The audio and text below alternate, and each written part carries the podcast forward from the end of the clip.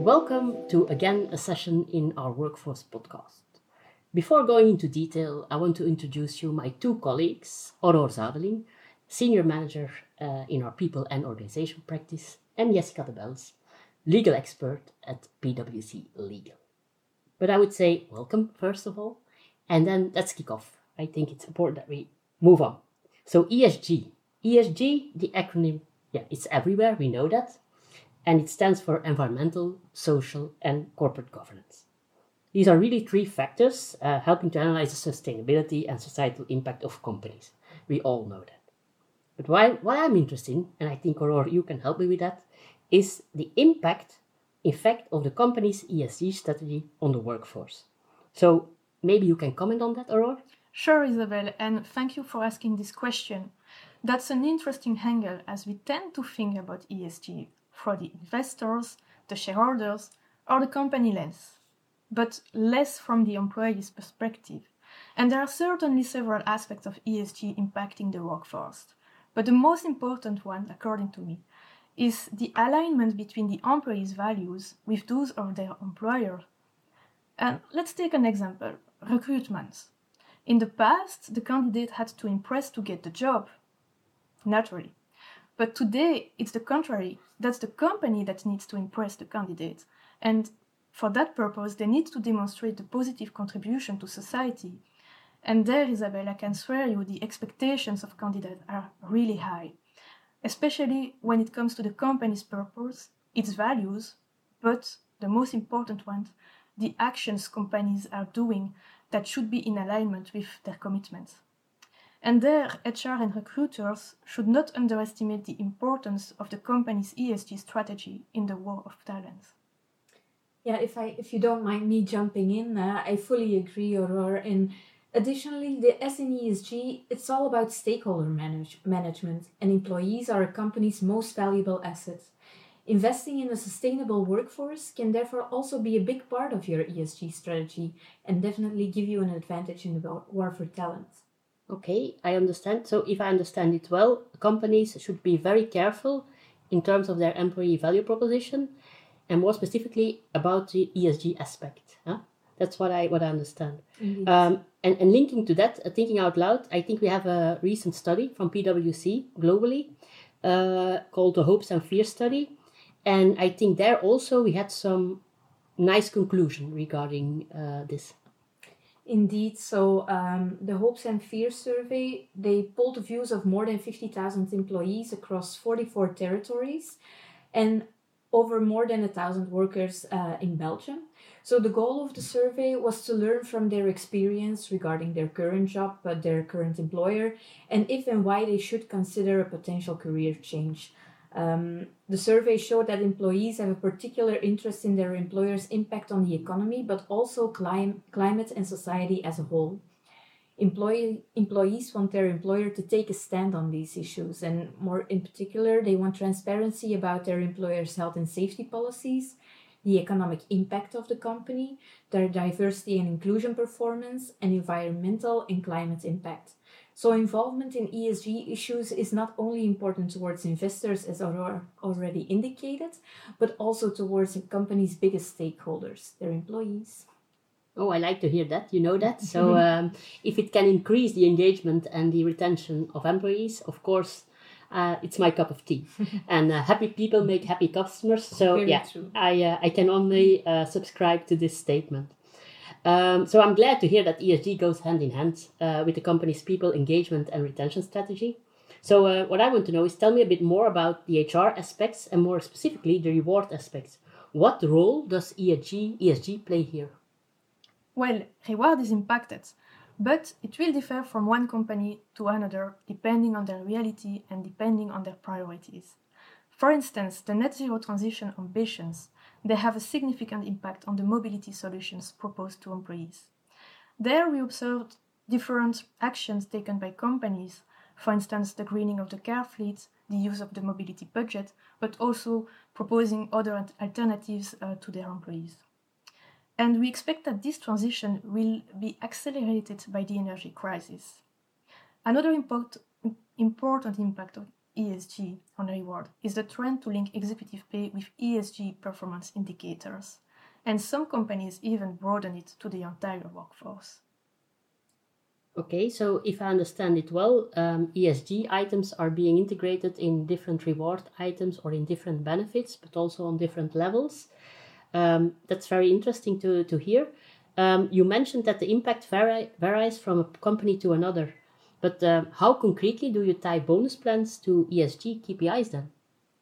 Well, it all starts with the overall strategy of the company. Pay follows strategy, not the other way around. And of course, not all topics are of equal importance or relevance for every organization, socially or financially. At the end, it is up to boards to define what is important and find the best way to balance the interest of its stakeholders and communicate clearly on their intent. Here, HR and company specialists need to understand the business goals of the company and the ESG strategy and objectives, so to align the reward policies, processes, and practices to deliver on these goals. So HR and reward functions they have a key role to play in succeeding and complying with the company's ESG strategy and objectives. Okay, so uh, it's not one fits all approach. I... Definitely not. No, so uh, it's very specific. That's what I understand. Um, but the way you explain it to me, it's like it's a piece of cake. Um, is it a piece of cake? I would like to say yes, of course, but no, the reality is different. That's not that easy. There is a consensus uh, among stakeholders and senior leadership on the need to link ESG with executive compensation. But there are some disagreements on ESG priorities, and this confirms that linking executive compensation with ESG that remains a challenge. Okay, thank you, Aurore. Super interesting and, and enriching. Um, now to you, Jessica. I know that uh, yeah, social pillar is your cup of tea in mm-hmm. ESG. Uh, what does it mean for you, and how do you incorporate this uh, social element in your practice? Yes, so um, we actually identified six pillars regarding the S in ESG, as we call it. Um, first of all, you have employability and the composition of your workforce. You have diversity and inclusion.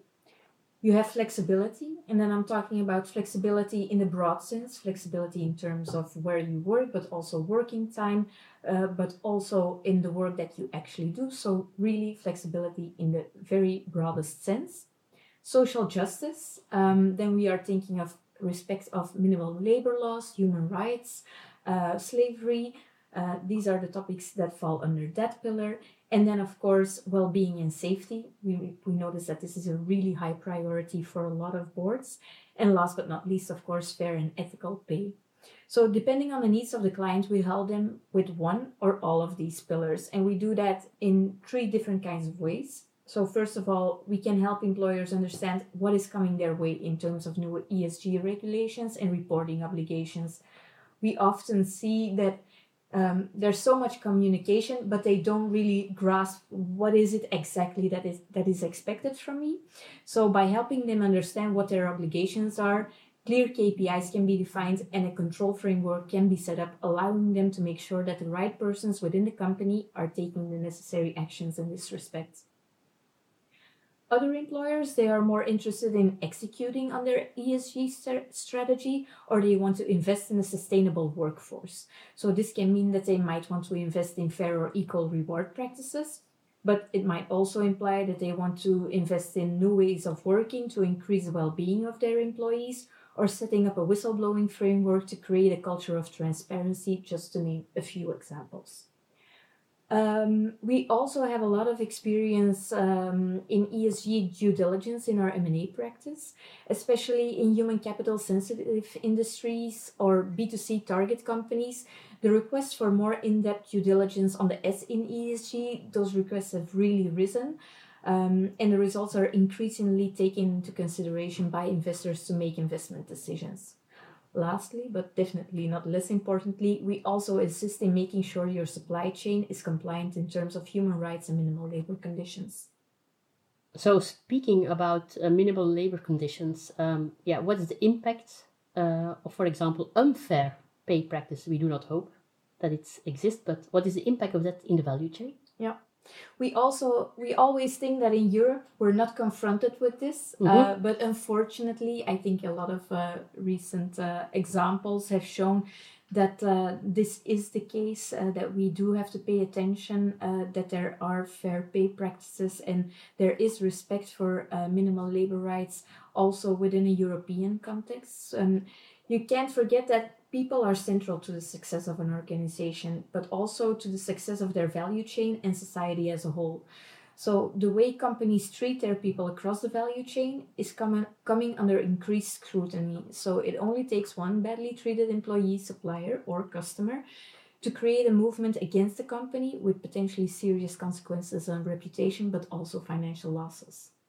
Okay, so the losses and the risks are very big and on different Indeed. levels. Yes, Okay. definitely. So um, if I look at this podcast, if I can sum it up, um, yeah, ESG is really everywhere. Um, and it cannot be ignored by reward practices or HR people. I think that is one of the main things I learned today. Um, and on the contrary, because um, thanks to them, they have a key role to play in, in this discussion. And thanks to them, um, they can make, of course, the success of ESG in the implementation in the ESG strategy of the company uh, through the alignment of the reward strategy and objectives, um, deploying the right benefits, like uh, Aurore mentioned, um, choosing appropriate KPIs, performance management, and, and so on. And ensuring, of course, what you said, uh, Jessica, the, that fair pay practices are applied within the organization, but also towards third parties. So we have different stakeholders on different levels. Yes. So thank you very much, uh, you both, for uh, this podcast, Jessica, Aurore. Um, and thanks for sharing your expertise and your insights. It was a great, great to have you here today. And I'm really looking forward with you uh, to more sessions on ESG. Thank you. Thank you. Thank you.